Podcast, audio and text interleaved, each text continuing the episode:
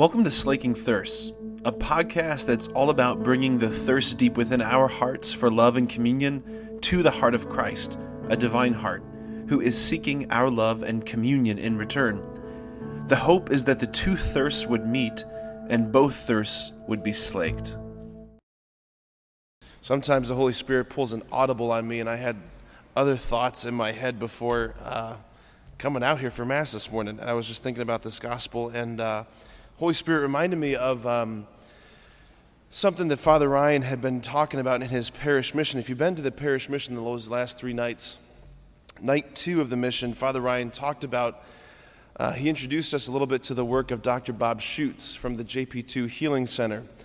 And Dr. Bob has this uh, way of articulating the, the human heart by saying that behind every disordered desire is a holy desire and an unmet need, an unhealed wound, and a hidden pattern of sin.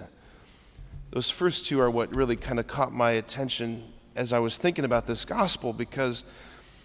So here's Jesus. He's just gotten done explaining to his apostles, to his chosen ones, to his friends, the ones that he's been forming and walking with, the ones that he's been trying to impart his way of being to, and he's sharing his heart with them. And he just tells them, We're going to Jerusalem, and the Son of Man's going to be handed over, scourged, crucified, killed.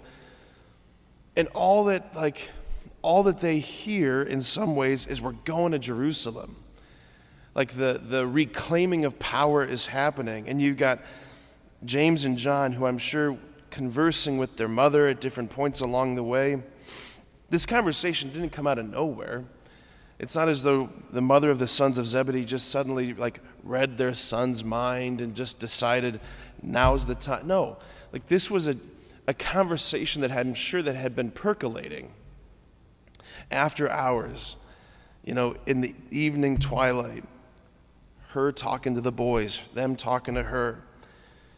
And they come to him, they come to Jesus with what we might say is a very disordered desire, right? Like we want power. We want positions of authority. We want, we want to be at your right, at your left, the prime minister and the secretary of state in your new cabinet. We want power, a holy or a disordered desire. What was behind that? Is a holy desire and an unmet need. What's behind that is Perhaps, Jesus, we just want to feel important. We want to feel like we matter. We want to feel like that everything we left behind wasn't for nothing. Like, we just want to know that we're important. We just want to know that we matter. You know, there's these, there's this part, these parts of our hearts. We all have our own sort of um, the mother of the sons of Zebedee in our own hearts. That there's that little thing, there's that little holy desire, which just, I mean, and it, even to say it, like right now as I'm saying it, I can feel it in myself. Like, Jesus, I just want to know that I'm important. I just want to know that I matter. I just want to know that, like, that you see me as, as so good, so good enough to be at your left and your right, that you would invest me with an authority because you see me as good. That, that's a very little, very young part of my heart parts of our hearts. But because we live in this fallen world, I mean, my gosh, look at that reading from Jeremiah that we just heard.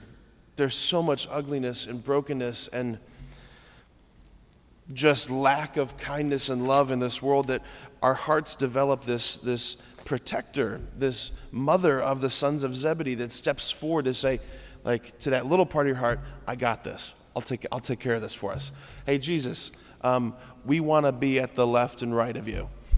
Like there's a part of our heart that wants to protect that little part. And I just think the invitation from Jesus is I just imagine him, I just imagine after this whole gospel, later in the evening, pulling those two aside and saying, Hey, can you tell me about that? Like, what was going on there? Like, I know you said you want to sit at my left and my right, but like, why? Father Ryan, in his, in his mission, shared that in Jesus' heart, in the heart of our God, is so much kindness and curiosity that we might want to look at this gospel and label their desire as bad and just shove it off to the side.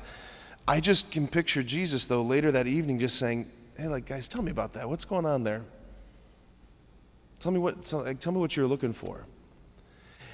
We just make so much more progress in our relationship with the Lord, in our walk with Him, if we can let those little parts again of our heart speak those protectors, those the mother of the sons of Zebedee that's in our hearts, those protectors, they're there for a reason. They've helped us to survive, but the real the real good stuff is when we let the little stuff start speaking. Jesus wants to engage that part.